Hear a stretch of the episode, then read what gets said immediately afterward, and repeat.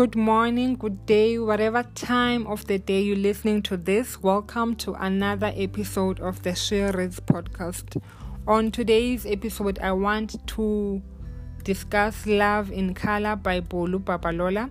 So, Love in Color is a collection of love stories. Here is what an extract of the synopsis says Love stories that truly represent the world we live in celebrated and retold in this unique collection by debut author Bolu Babalola.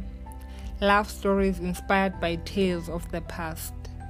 Bolu takes a steps in decolonizing tropes of love by creating new stories that are inspired by the widely beautiful tales that already exist in so many communities and cultures.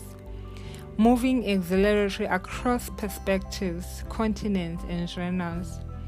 From the historic to the vividly current, Love in Color is a celebration of romance in all its forms. Get lost in these mythical worlds and see that love, like humanity, comes in technicolors. Oh, I love that. Love, like humanity, comes in technicolor. So, love comes in all forms and in all shapes. Yeah, but anyway, Today, I want to discuss one of the stories. So, I haven't uh, read and finished the whole book, but I have uh, read a few stories from the book. Today, I want to discuss the story of Psyche. Psyche is a young woman who is working in the corporate environment. She falls in love with her brother's boss, and when the boss finds out, she threatens the brother to end things with Psyche, otherwise, she will fire both of them. And the brother obliges and end things with Psyche. Well, not of sort of end things with Psyche because he doesn't come out and explicitly tell Psyche that whatever we were doing is over, but instead of that, um, he decides to ghost him all this is the doing of her sister, who decided that um, her brother should go on a business trip, and I say that in quotation marks, and she's doing all this so that the the two can break up. So today I want to explore themes that I think I explored in the book. I know it's a short story, so you wouldn't really think that there are themes that can be explored, but I I did I do believe that there are three themes that Bolu explores in this short story. First of all, it's the theme of love. It is a love story after all. Believing in yourself and capabilities and standing up for yourself. And lastly, are the dynamics of working in a corporate environment. So I'll start by discussing the dynamics of um, corporate environment. So, Bolu here explores the topic of corporate bullying, which is sadly happening in so many organizations. It's happening right now as I speak. Um, so, what happens in, in the story is that um, Psyche's boss is constantly talking down to her. She is verbally abusive. She is making her do things that are uncalled for, things that are not within her job description.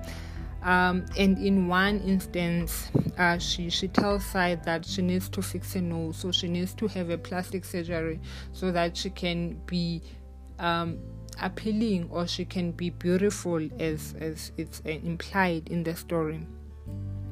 Her boss makes her pick up her dog's poop, or she makes her she makes her wipe her dog's ass, which is really bullying, it's, it's abuse, uh, in fact. So, those are the things that Bolu um, writes about in the book, which I think is really exploring corporate bullying. The other thing that Bolu um, talks about in the book is love. So, on this one, I won't dwell too much because it is a love story between two people. So, here's something that is beautiful that one of the characters says in the book, or what Bolu says in the book.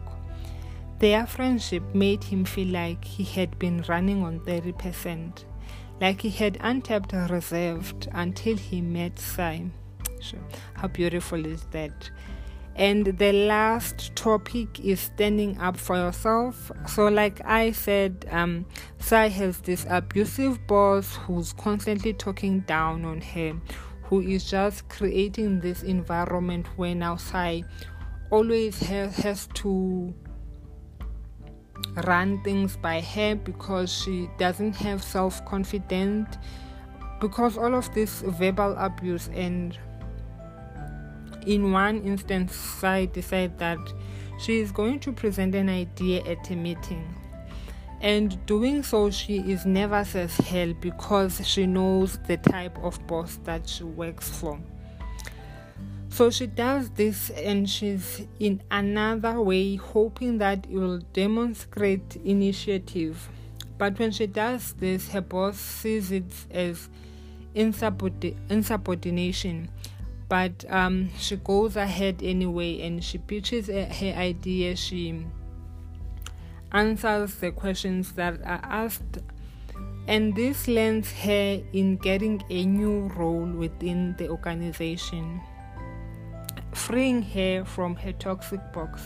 So i think this really explores that if you stand up for yourself or in some instances you really need to stand up for your for yourself and um, show what you have to offer and that can really really lead to to new opportunities for you like it did for Psyche. Psyche decided let me stand up for myself even though I'm scared as hell because I know the type of person I'm working for. Let me just do it anyway. And in doing that, she ended up um, she ended up getting a new role, being free from her boss.